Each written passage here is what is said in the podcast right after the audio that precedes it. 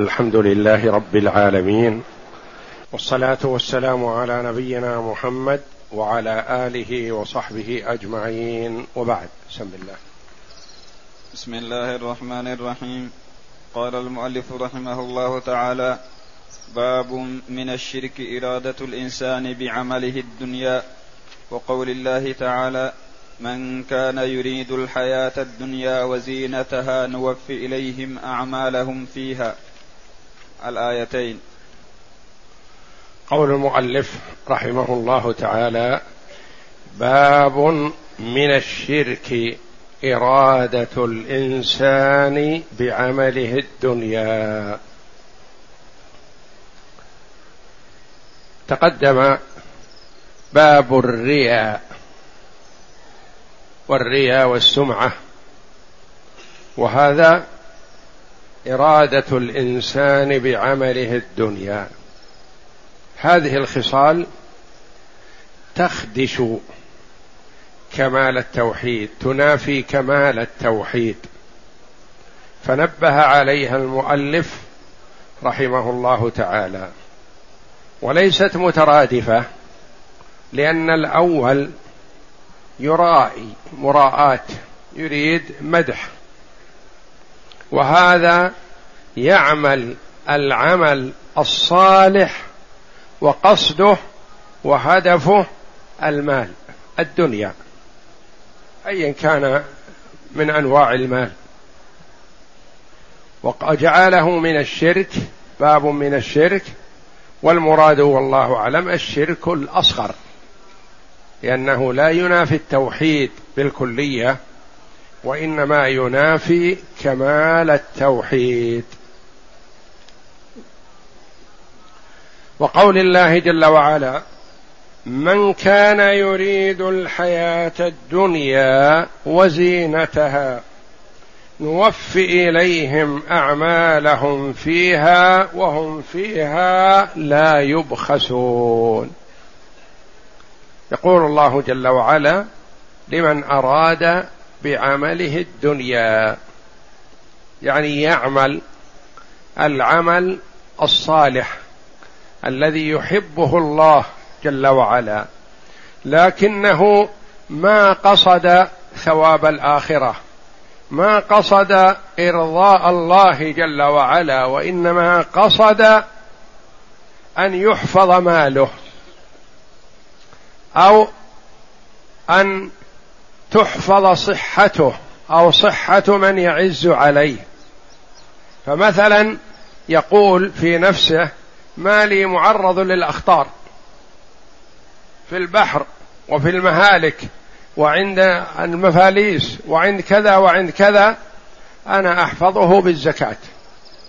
أزكي لأجل لما تزكي يقول لأجل أحفظ مالي.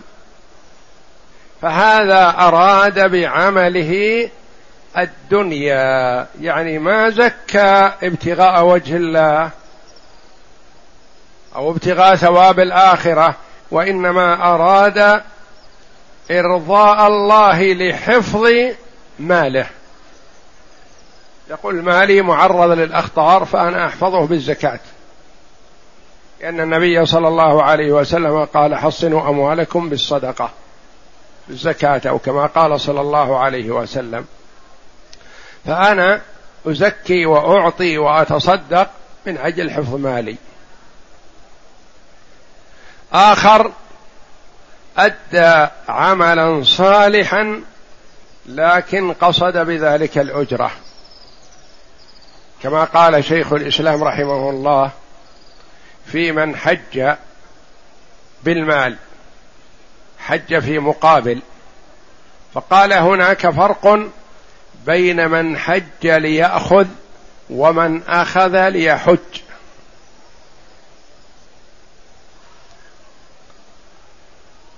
ومثل إمامة الصلاة ووظائف الحسبة الأمر بالمعروف والنهي عن المنكر وغيرها من الوظائف التي يحصل المرء عليها على مال. إذا كان قصده النفع نفع الآخرين والأمر بالمعروف والنهي عن المنكر وحفظ كتاب الله ونحو ذلك وأخذ الراتب فهذا لا غبار عليه. وإذا كان عمل هذا العمل لأجل الراتب لأجل يأخذ الراتب أو حج من أجل أن يأخذ فهذا لا ثواب له وهو داخل في هذا الباب. من حج ليأخذ أو أخذ ليحج. فرق بينهما. أخذ ليحج هذا لا بأس عليه ويؤجر. أخذ ليحج. له رغبة في الحج وحريص لكن اليد فارغة ما يستطيع. فأخذ المال لأجل أن يحج ويشارك المسلمين في مواقفهم وفي مواسمهم المباركة. هذا يؤجر. الآخر حج من أجل أن يأخذ. حج ليأخذ. ما حج طلبا للأجر والثواب ورغبة في الخير وإنما حج ليأخذ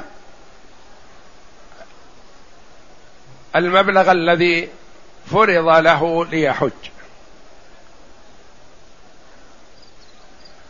التزم بتحفيظ كتاب الله جل وعلا ليأخذ المال. هذا أراد بعمله الدنيا. أخذ المال من أجل أن يستعين به على تفريغ نفسه لتحفيظ الطلاب القرآن. هذا ماجور مع ما يأخذه من الراتب. أخذ الراتب لأجل أن يقرئ. مأجور.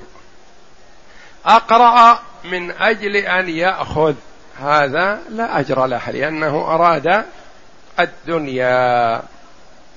يقول الله جل وعلا من كان يريد الحياة الدنيا وزينتها يعني تصدق. وأحسن ورفق بالآخرين وعامل معاملة حسنة. يريد ثواب الدنيا. وزينتها يقول الله جل وعلا نوفي إليهم أعمالهم فيها. يعني نعطيهم ثوابهم لأن الله جل وعلا لا يضيع عنده شيء. من يعمل مثقال ذرة خيرا يره ومن يعمل مثقال ذرة شرا يره. فمن يعمل مثقال ذرة حتى وإن كان كافر عمل خير الله جل وعلا يثيبه لكن يثيبه في الدنيا. نوفي إليهم أعمالهم فيها وهم فيها لا يبخسون يعني لا ينقص من ثوابهم شيء. يعطون ثوابهم كاملا بالمال والصحة وزينة الحياة الدنيا.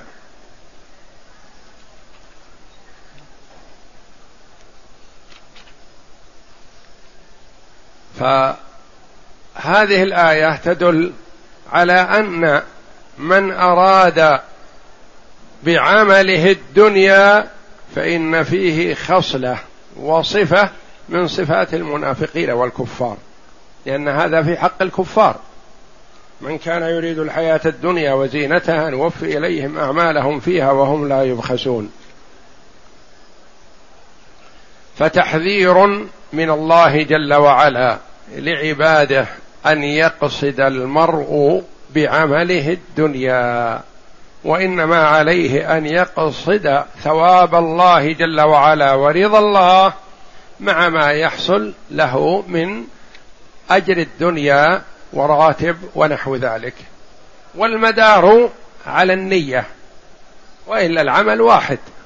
اثنان يشتركان في حلقة أو في وظيفة أو في أمر بالمعروف ونهي عن المنكر فرق بينهما كبير وعملهما واحد لكن بالنية.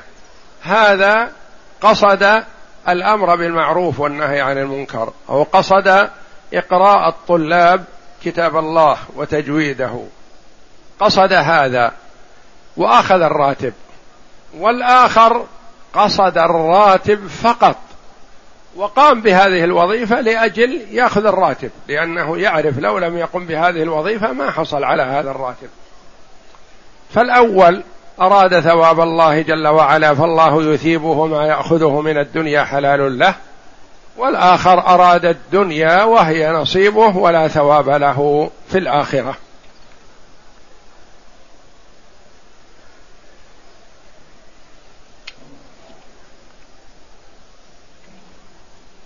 نعم.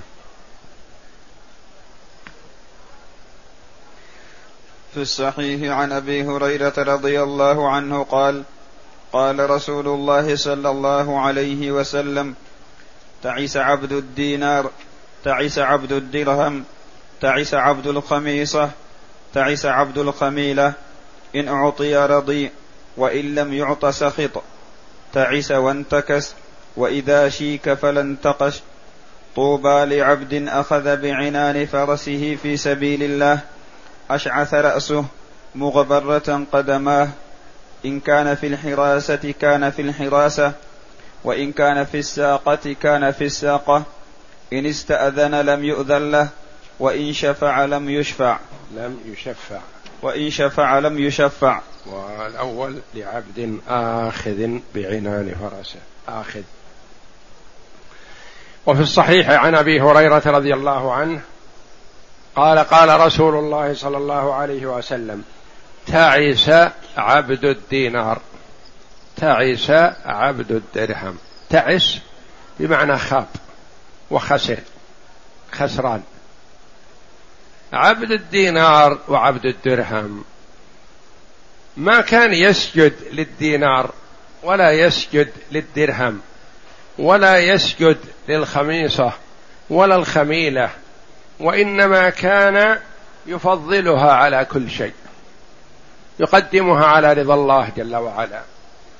حصل له ربح دنيوي فيه سخط الله ما يبالي بسخط الله يأخذه ويأخذ هذا المال من ربا من غش من خيانة من سرقة. همه الدينار والدرهم. ولا يبالي رضي الله ام سخط عنه والعياذ بالله. فهذا عبد لأنه جعل الدينار والدرهم هما مقصده وهدفه وسعيه وعمله لأجل ذلك. تعس عبد الدينار تعس عبد الدرهم والدينار معروف الدينار الإسلامي كان من ذهب والدرهم كان من فضة والدينار بمقدار مثقال. تعس عبد الخميصة الخميصة لباس. تعس عبد الخميلة الخميلة فراش قطيفة. نوع النبي صلى الله عليه وسلم. يعني ليس المراد والله أعلم هذه الأربع فقط. وإنما أي هدف من من من هدف الدنيا يريد به الدنيا وبداه وقدمه على طاعة الله جل وعلا فقد تعس وقد كان عبدا له. فذكر الدينار والدرهم وهي العملة وذكر الخميصة وهي اللباس وذكر القطيفة وهي الفراش. فنوع صلى الله عليه وسلم. ومثل ذلك من كان هدفه أي نوع من أنواع الأمتعة. فراش الدار السياره اللباس أي نوع من أنواع الأمتعة أراده وقدمه على طاعة الله جل وعلا فقد اتخذه معبودا له. أو فقد صار عبدا له بهذا الفعل. إن أعطي رضي يعني همها الدنيا. ما يبالي بشيء آخر. إذا أعطي سواء كان هذا الحق له أو لغيره المهم أن يعطى. وإن لم يعطى سخط. يعني سخطه معلق بعدم بعدم إعطائه. إذا لم يعطى سخط. وإن أعطي رضي. فرضاه تابع لما يعطاه. إن أعطي ما يرضيه رضي وأطمأن وإن حرم سخط وسواء كان هذا العطاء يصح أن أعطي من قبل الله جل وعلا يعني أغناه الله أعطي من قبل الله أو أعطي من قبل من يتولى العطاء من ولي الأمر ونحوه. وإن لم يعطى سخط تعس دعاء عليه. أو إخبار إخبار بأنه خائب وخاسر أو دعاء عليه بالتعاسة والخسران. تعس وانتكس يعني ساءت أحواله وارتجت أموره وما تهيأ له ما يريد. وإذا شيك فلن تقش يعني إذا أصابته شوكة دعاء عليه بأن لا يقدر على أخذها. دعاء عليه بالخيبة والخسران وأنه لا يستطيع إصلاح شأنه. دعاء عليه بعدم التوفيق وأنه لا يستطيع إصلاح أموره. إذا أصابته الشوكة بقيت فيه ما يستطيع أخذها. ثم بين جل عليه الصلاة والسلام ما يقابل هذا ممن أراد وجه الله والدار الآخرة. فقال طوبى لعبد طوبى سعادة وفوز وتوفيق. وقيل شجرة المراد الشجرة في الجنة. طوبى لعبد آخذ بعنان فرسه مقوده. يعني همته وقصده وأكثر ما يهتم به مما بين يديه هذا الفرس لأنه وسيلة له للجهاد في سبيل الله. آخذ بعنان فرسه في سبيل الله لأنه قد يأخذ بعنان الفرس للقتال حمية أو شجاعة. أو رياء أو ليمدح ويثنى عليه أو نخوة جاهلية ونحو ذلك كل هذه لا تنفع. الرجل يقاتل حمية ويقاتل شجاعة ويقاتل ليرى مكانه. أي ذلك في سبيل الله؟ قال عليه الصلاة والسلام من قاتل لتكون كلمة الله هي العليا فهو في سبيل الله. ومن قاتل لغير ذلك فلا.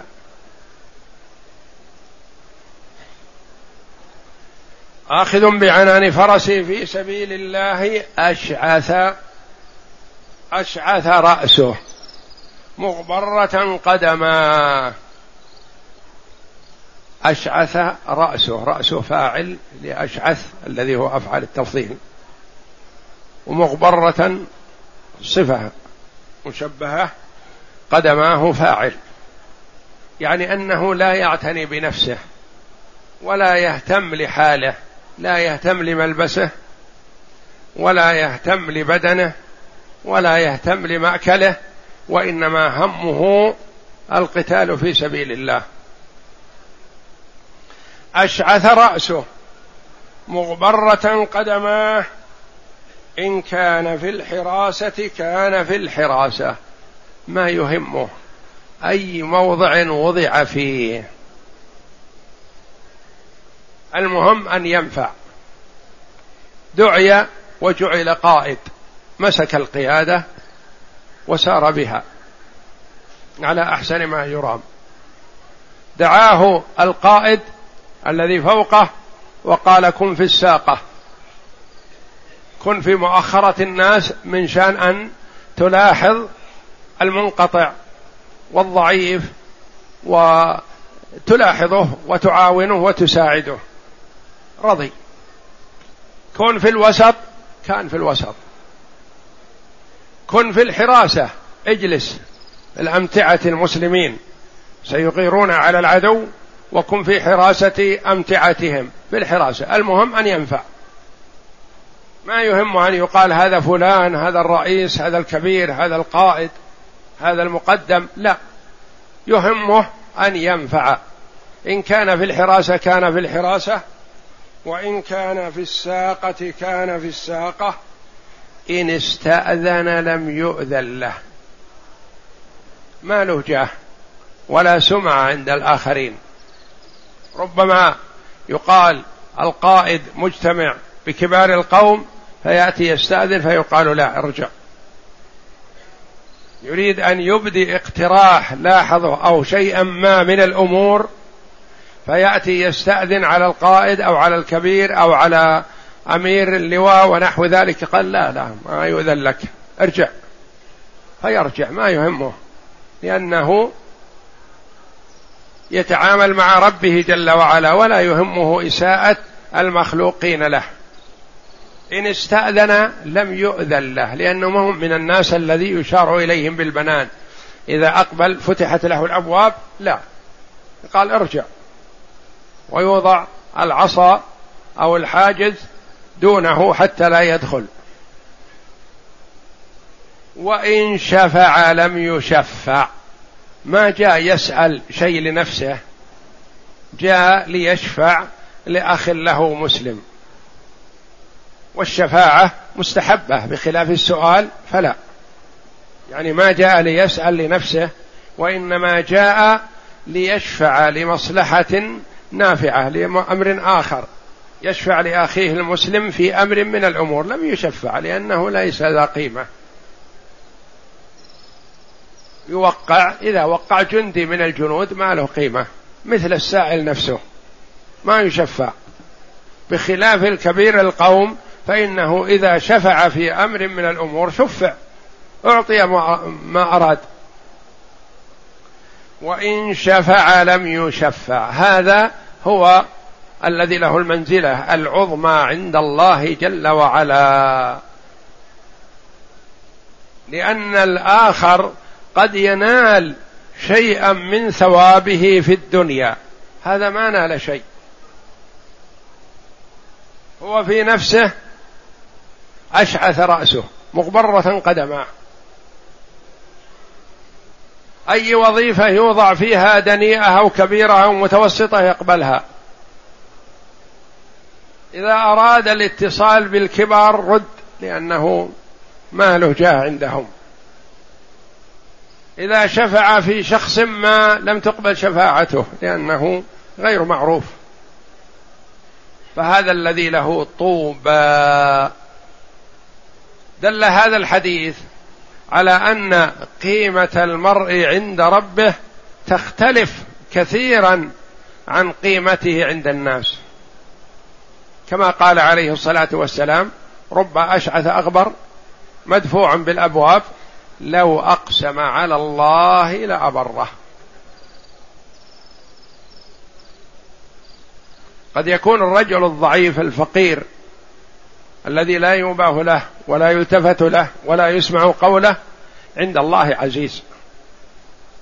والله جل وعلا يستجيب دعاءه ويعطيه المنزلة العالية الرفيعة في الجنة بينما هو في الدنيا ما يحصل على شيء. وقد يكون الرجل الوجيه الذي إذا تكلم سمع وإذا طلب طلب شيئا أعطي وإذا شفع شفع وإذا خطب زوج. لا قيمة له عند الله جل وعلا يوم القيامة لأنه إما منافق أو فاجر أو كافر فلا قيمة له. ومعاملة الناس حسب الظاهر فيما بينهم وأما الله جل وعلا فيعامل عباده على ما في القلوب. الله جل وعلا يعلم ما في سرائرهم وما في نواياهم ويعاملهم على ذلك.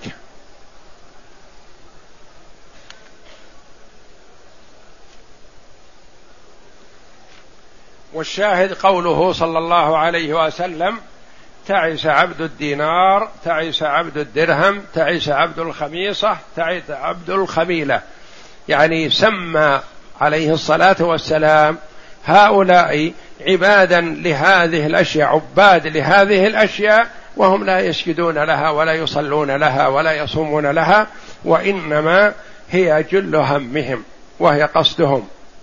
فكأنهم عبيد لها. نعم.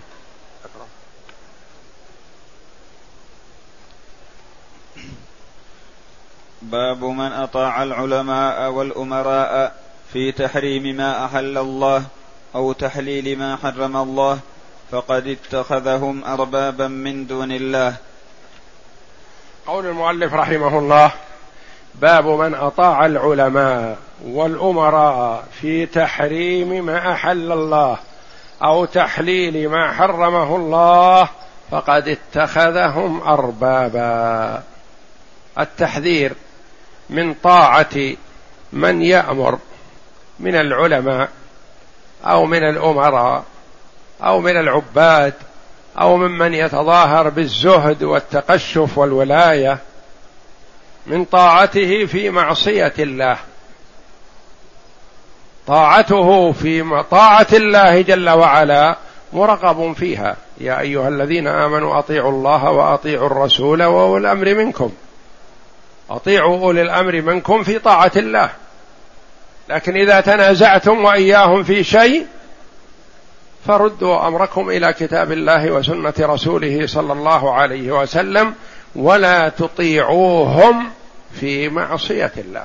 لا طاعة لمخلوق في معصية الخالق. ايا كان. حتى وإن كان من العلماء من العباد من الزهاد ما يطاع في معصية الله. ولا يقدم قوله على قول رسول الله صلى الله عليه وسلم كل يؤخذ من قوله ويترك. الأئمة والعلماء والخلفاء يؤخذ من أقوالهم ويترك. وليسوا معصومين. فإذا أخطأوا فلا يطاعوا. وإنما يطاعوا في الطاعة.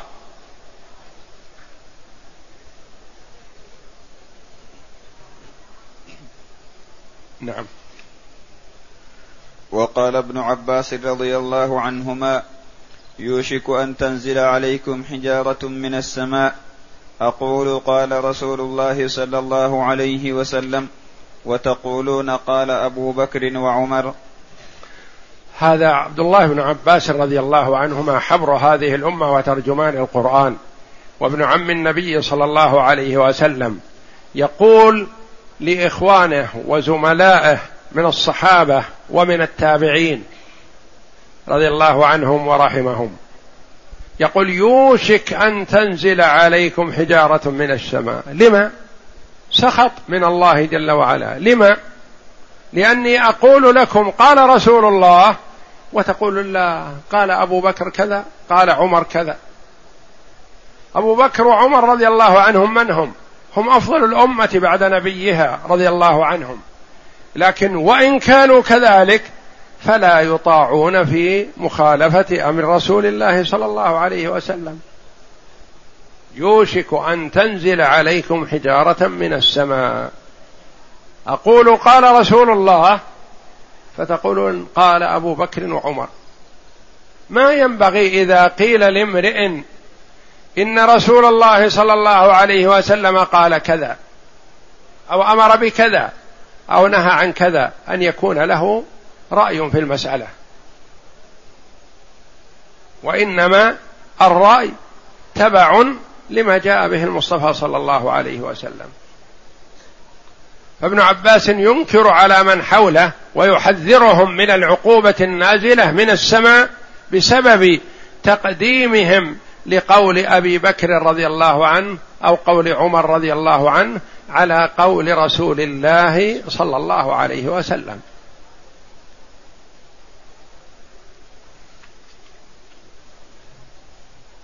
نعم. وقال الإمام أحمد رحمه الله عجبت لقوم عرفوا الإسناد وصحته يذهبون إلى رأي سفيان والله تعالى يقول فليحذر الذين يخالفون عن أمره أن تصيبهم فتنة أو يصيبهم عذاب أليم. أتدري ما الفتنة؟ الفتنة الشرك لعله إذا رد بعض قوله أن يقع في قلبه شيء من الزيغ فيهلك. يقول الإمام أحمد رحمه الله هو فقيه رحمه الله ومحدث واشتهر بالزهد رضي الله عنه ورحمه واشتهر بالحرص على التمسك بالسنة. ولا يقدم رأي شخص كائنا من كان على سنة رسول الله صلى الله عليه وسلم. ولهذا بعض العلماء يعتبر الإمام أحمد رحمه الله يقول إنه من المحدثين. هو من المكثرين من الحديث رحمة الله عليه. فيقول ليس من الفقهاء وانه من المحدثين. ومن فقهاء المحدثين فهو في الحديث أكثر لاعتنائه بسنة رسول الله صلى الله عليه وسلم. ولهذا أكثر المذاهب تمسكا بالحديث المذهب الحنبلي لأنه مبني على أحاديث ليس مبنيا على آراء أو اجتهاد من الإمام أو قول أو اختيار وإنما غالب مسائلها أو جلها مبنية على أحاديث. يقول رحمه الله عجبت لقوم عرفوا الإسناد وصحته. يذهبون إلى رأي سفيان. وغيره.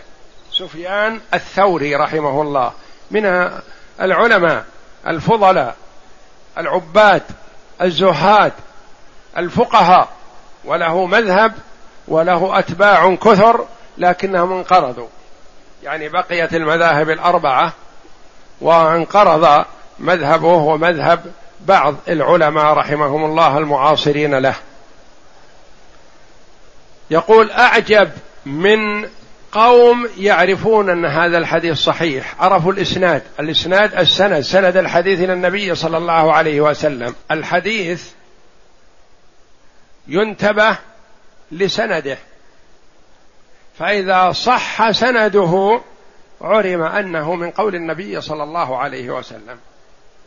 وإذا كان في سنده مطعن فنعم يتوقف حتى يكون سند ثابت.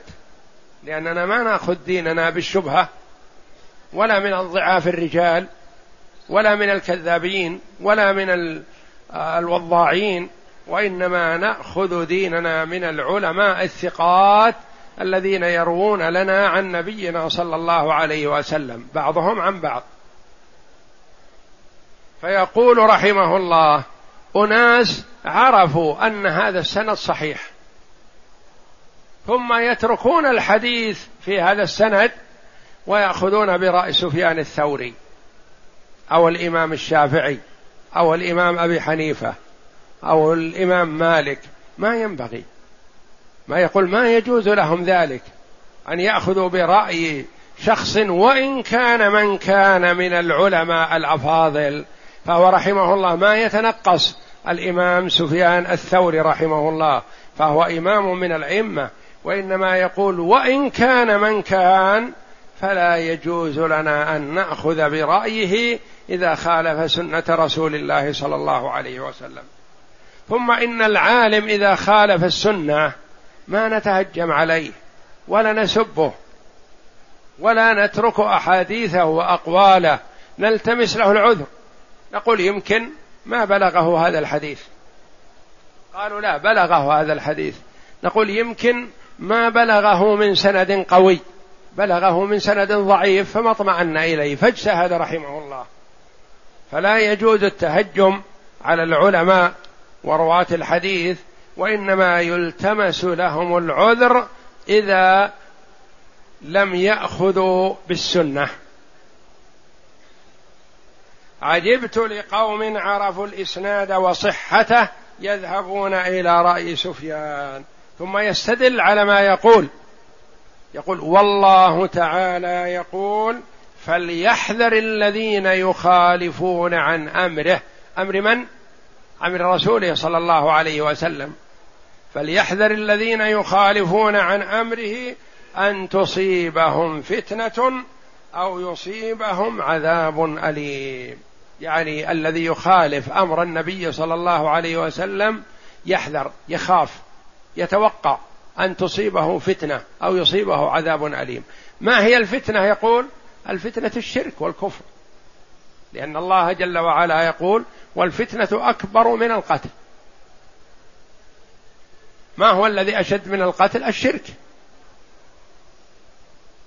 يقول رحمه الله أتدري ما الفتنة؟ الفتنة الشرك.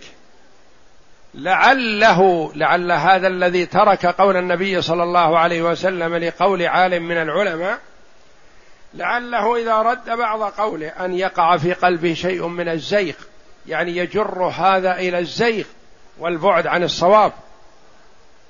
فيهلك يخسر الدنيا والآخرة والعياذ بالله حتى وإن كان يشار إليه بالبنان بالعلم والمعرفة والصلاح. قد يبتلى بشيء ما فيضل ويهلك. ولهذا خاف عمر رضي الله عنه على هذه الأمة زله العالم.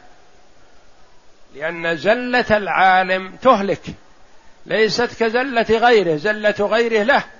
لكن إذا زل العالم عن الصراط المستقيم والعياذ بالله اتبعه أمم. قالوا هذا عالم هذا عارف هذا كذا. ما قال هكذا إلا هو متأكد. فزله العالم ضرر على الأمة. وفي هذا تحذير من الإمام أحمد رحمه الله أن يؤخذ بالرأي رأي ايا كان مقابل السنة. إذا ما وجدت السنة ما وجدت الحديث ما وجدت شيئا تستدل به من القرآن والسنة على ما بين يديك نعم فارجع إلى أقوال الصحابة. ارجع إلى أقوال الأئمة. ناظر ماذا قال الإمام أبو حنيفة ماذا قال الإمام مالك الشافعي أحمد رحمهم الله سفيان الثوري إسحاق بن راهويه وغيرهم من العلماء مثلا.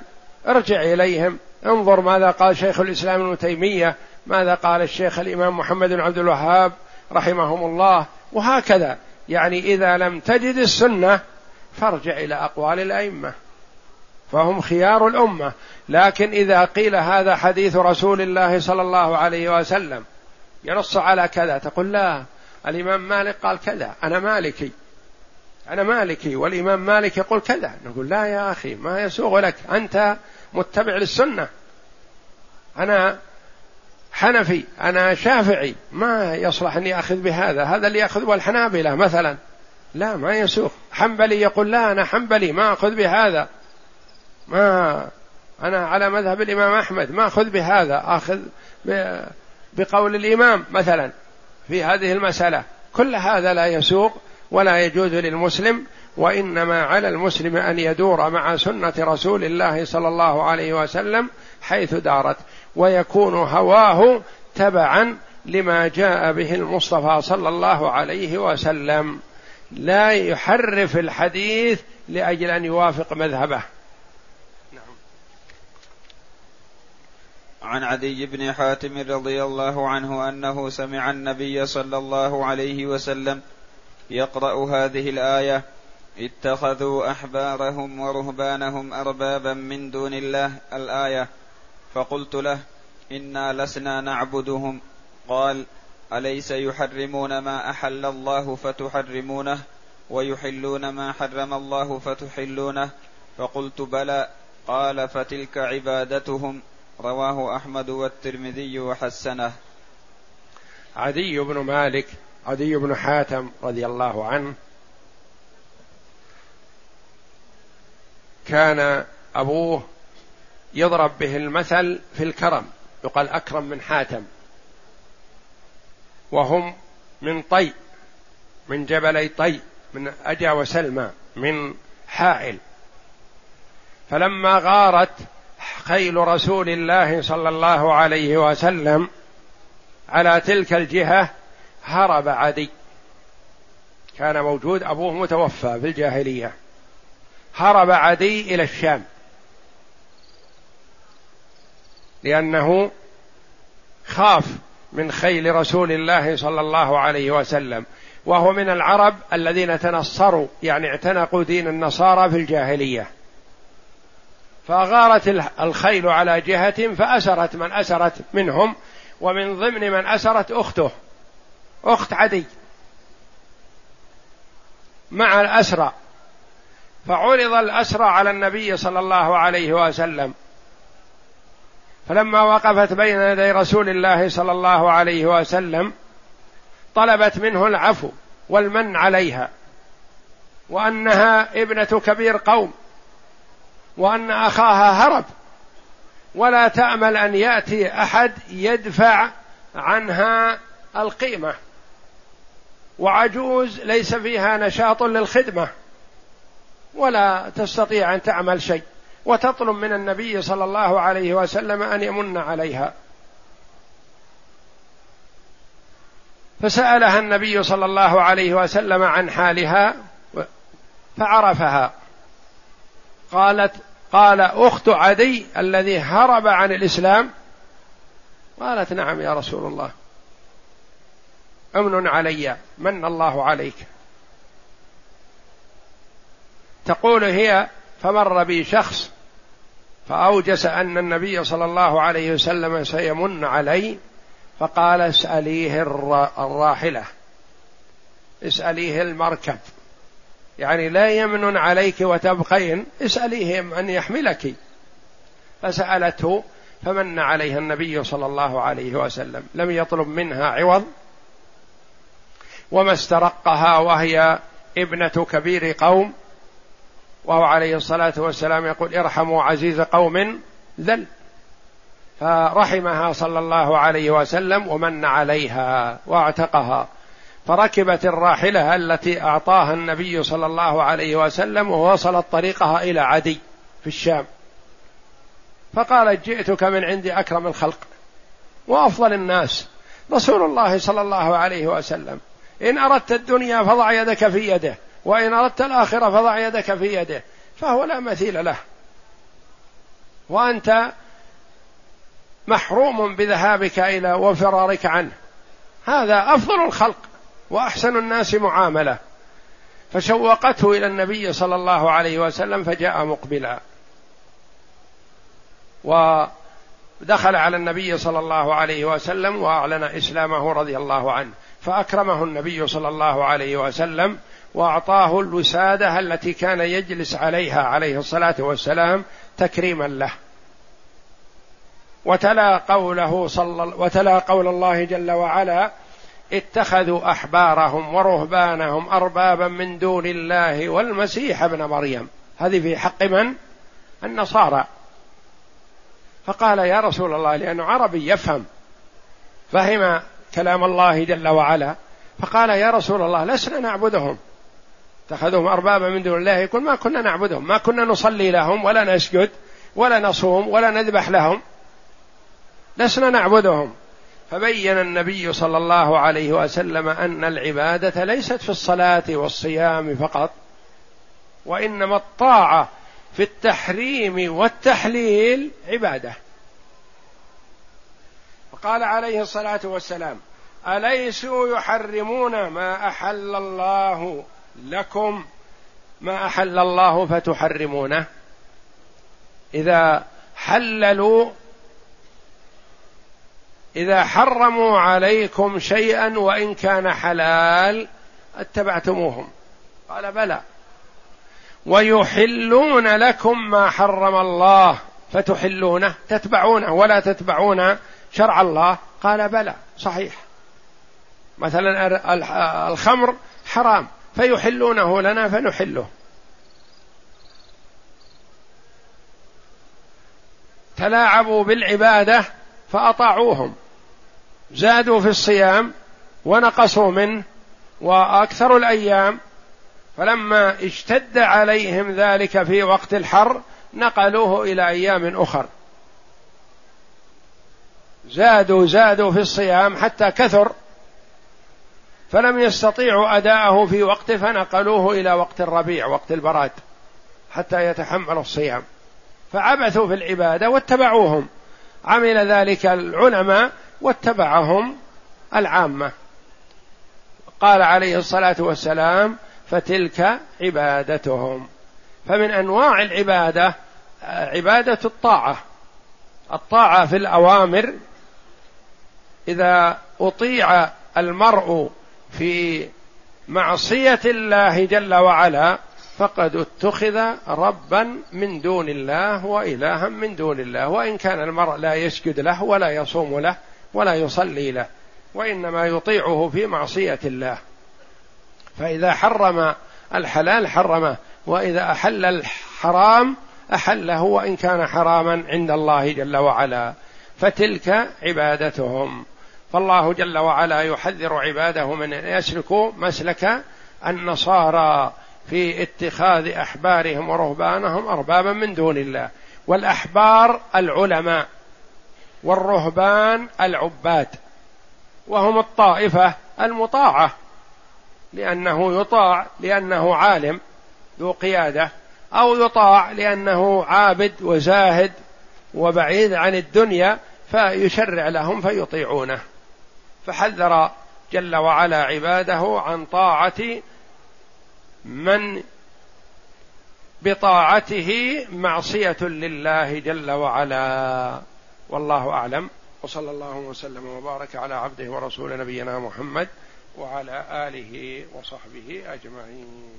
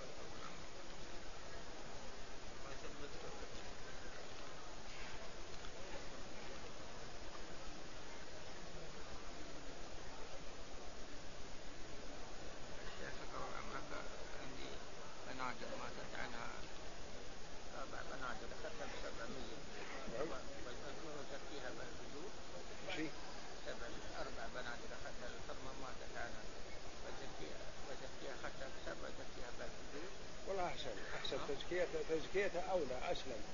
عبر عن الذمة تزكيته على حسب وزنة. حسب وزنة حسب اللي تسوى. اللي إذا تسوى إذا تسوى أربعين ألف زكاتها ألف واحد.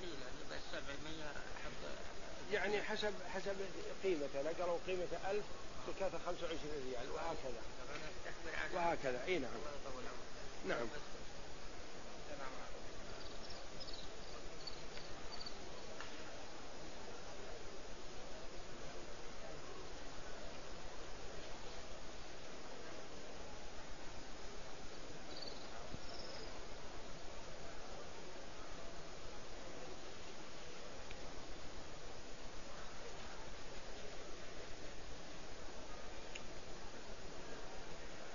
يقول تزوجت وبعد إنجاب الطفل الأول علمت أن زوجتي مخطوبة لشخص قبلي وبعد فترة بعث بخطاب إلى والدة زوجتي يريد تفسيرا لما, لما جرى وهو غير متنازل عن مخطوبته وهي زوجتي وأنا ما زلت معها ورزقنا بمولود فما الحكم؟ إذا كانت خطبتك لزوجتك بدون علم منك أنها مخطوبة من قبلك فلا بأس عليك. يعني لا يجوز لك أن تتقدم لخطبة امرأة تعلم أنه خطبها مسلم قبلك. فتنتظر حتى يقبل فينتهي الأمر أو يرد فتتقدم لخطبتها. هذا إذا كان في علمك. أما إذا لم تكن تعلم إذا لم تكن تعلم فلا بأس عليك أن تخطبها ولا لوم عليك. ثم هم يقارنون بينك وبين الخاطب الأول ويقبلون أحدكم. وقد جاءت فاطمة بنت قيس إلى النبي صلى الله عليه وسلم فقالت يا رسول الله إن أبا الجهم ومعاوية خطباني فأيهما أطيع؟ أقبل. فخطبها اثنان لكن كل واحد ما يدري عن الآخر. فنهاها النبي صلى الله عليه وسلم عن الاثنين وأمرها بثالث. تركت الاثنين وقبلت الثالث الذي أشار به النبي صلى الله عليه وسلم. فكون المرء يخطب امرأة مخطوبة وهو لا يدري لا لوم عليه وليس في هذا شيء. وهي زوجتك ما دام أنهم قبلوك وعقدوا لك عليها فهي زوجتك ولو كان خطبها قبلك عشرات الرجال.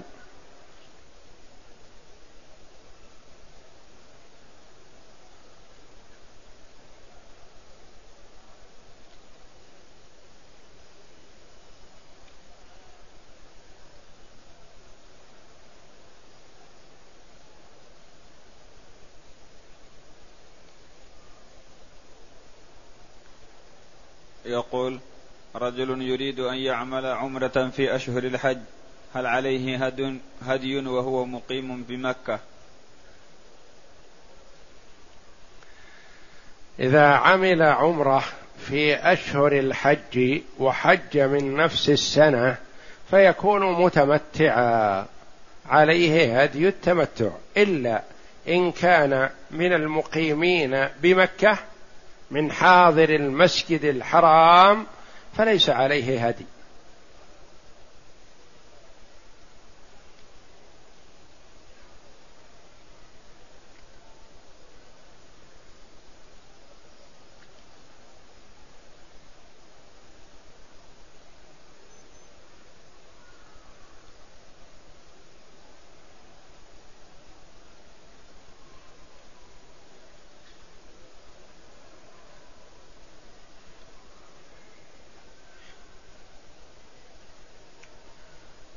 يقول هل يجوز لي أن أدعو بدعاء آسيا زوجة فرعون في قولها رب ابن لي عندك بيتا في الجنة أم يعتبر هذا اعتداء في الدعاء؟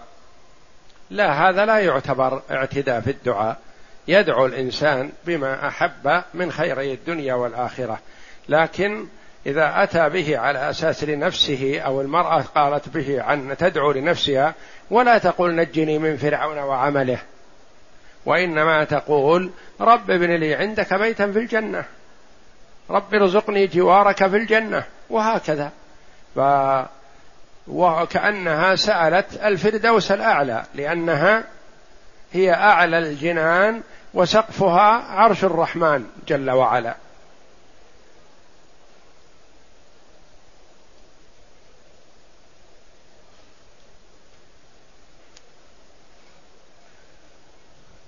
يقول أريد أن أحج عن امرأة متوفية فهل يكون للدعاء لها في أيام الحج؟ وهل لا يحق لي أن أدعو لي ولغيري؟ وهل علي بأس إن أخذت مقابل الحج مبلغا ماليا مع أني لا أريد الحج لأجل المبلغ؟ أولا عند عقد نية الحج تعقد النية بنية أنك تحج عن فلان أو فلانة أو عمن كلفت بالحج عنه إذا نسيت اسمه. إذا نسيت اسمه أو لم تعرفه عمن كلفت بالحج عنه فالله جل وعلا مطلع. ثم تكون في كل أفعالك عادي. تسأل ربك من خيري الدنيا والآخرة. تسأل لك ولوالديك ولمن أحببت وتسأل لمن حجبت عنه كذلك ولا يلزمك. ما يلزمك هذا وإنما تكون الأفعال أفعال الحج عنها.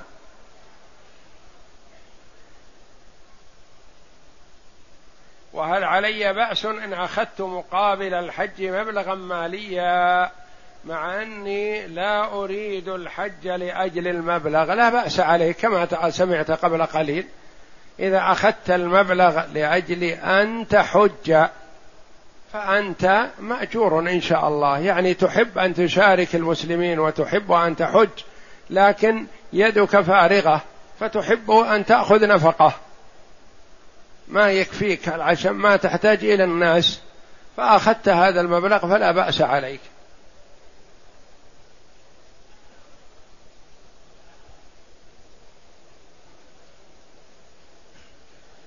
يقول هل هناك دليل يمنع تحية المسجد بعد صلاة العصر؟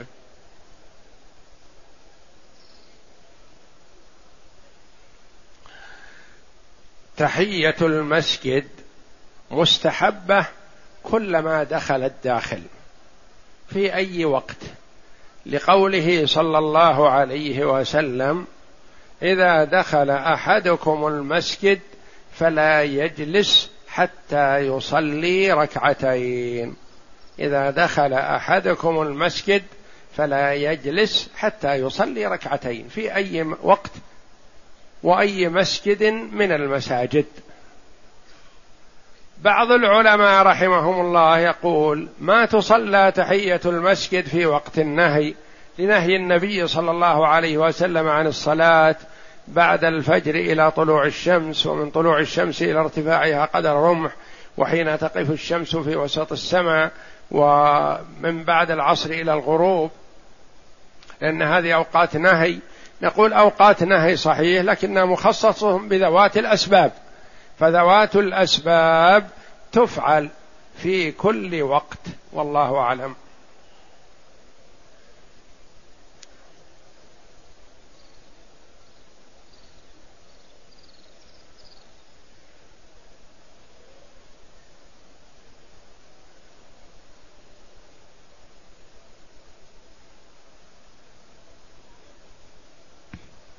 تقول امرأة ذاقت طعام طفلها وهي صائمة فوجدت طعم ذلك في حلقها بدون قصد فهل صيامها صحيح أم عليها القضاء؟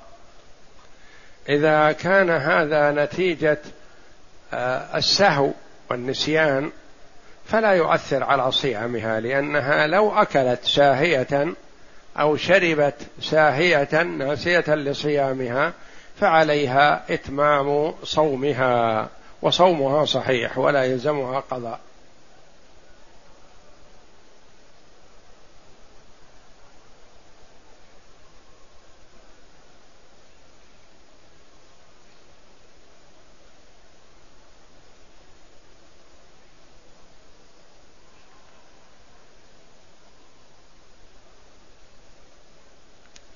يقول مقيم بمكة ينوي القيام بعمرة عن والده المتوفى في شهر شوال حيث لا ينوي الحج هذا العام هل يلزمه فدية؟ ما تلزم الفدية للعمرة ما دام أنه يريد يعتمر فقط واعتمر في شوال أو في ذي القعدة أو في أي يوم من الأيام فلا تلزمه فدية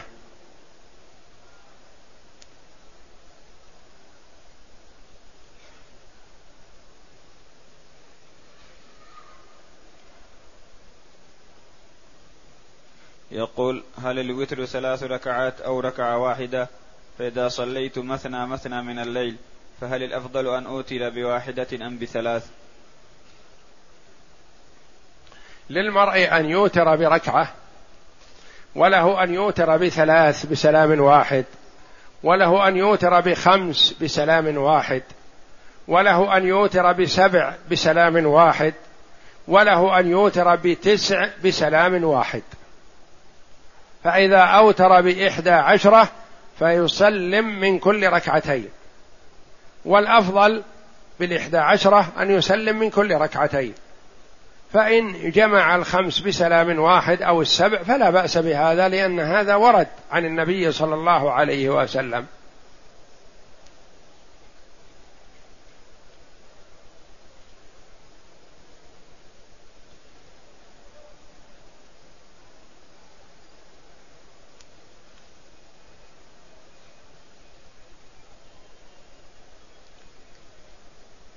يقول شخص من المقيمين بمكة أجر بنية الذي